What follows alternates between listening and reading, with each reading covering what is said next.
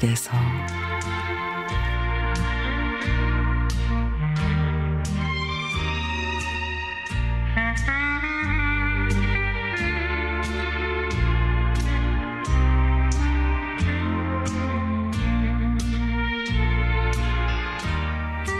얼마 전에 메일을 하나 보냈습니다. 수신이는 예전에 시드니에서 근무할 때 저의 상사였던 미세스 로다. 미세스 로다 건강하시죠? 저는 잘 지냅니다. 요즘에 이런저런 생각을 많이 하고 있습니다. 사는 게 마치 드라마나 연극 같다는 생각도 간혹 듭니다. 문득 시드니에서 살던 시절과 모습들이 떠올라서 소식을 전합니다. 메일을 보낸 지 한 달쯤 지나 잊어버리고 있었는데 답장이 왔습니다. 미스터 정이 호주를 떠난 지가 벌써 20년이 넘었군요. 생각을 많이 한다는 것은 깊어간다는 뜻이며 미스터 정은 잘 하고 있을 것이라고 믿습니다. 저는 늙어서인지 여기저기 아픈 곳도 생기고 힘이 들지만 살아온 날들을 돌아보면 행복하고 감사하다는 생각이 듭니다. 언제 또 볼 날이 있겠지요?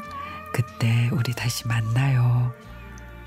답신을 읽다 보니 20년 전 호주를 떠나기 전 바로 그 전날 저녁에 주름진 손으로 내 손을 잡으며 돋보기 안경 너머 따뜻한 회갈색 눈빛으로 미세스 로다가 나에게 하신 말씀이 떠올랐습니다.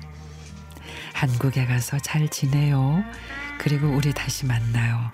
잘 지내다 보면 오페라 하우스가 내려다 보이는 이 카페에서 오늘처럼 차 한잔 나눌 날이 오겠지요.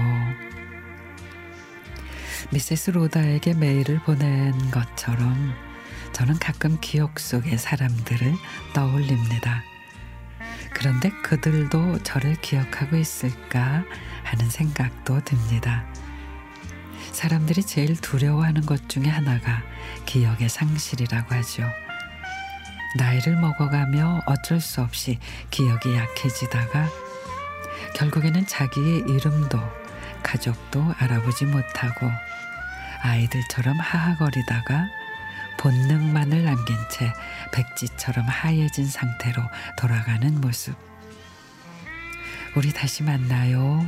는 이런 망각에 처연하면서 옛날 기억들을 다시 꺼내주는 말이고, 비록 겨자씨만큼 작은 가능성이 남아 새로운 기억을 다시 만들자는 약속의 말이겠죠. 물론 이 약속은 지켜지지 않을 수도 있지만 지켜지지 않은 약속은 깨어진 게 아니라 단지 미완일 뿐이죠. 그리고 다시 만나요 라는 말을 나누는 순간 우리는 서로의 기억 속에 되살아나는 거겠죠.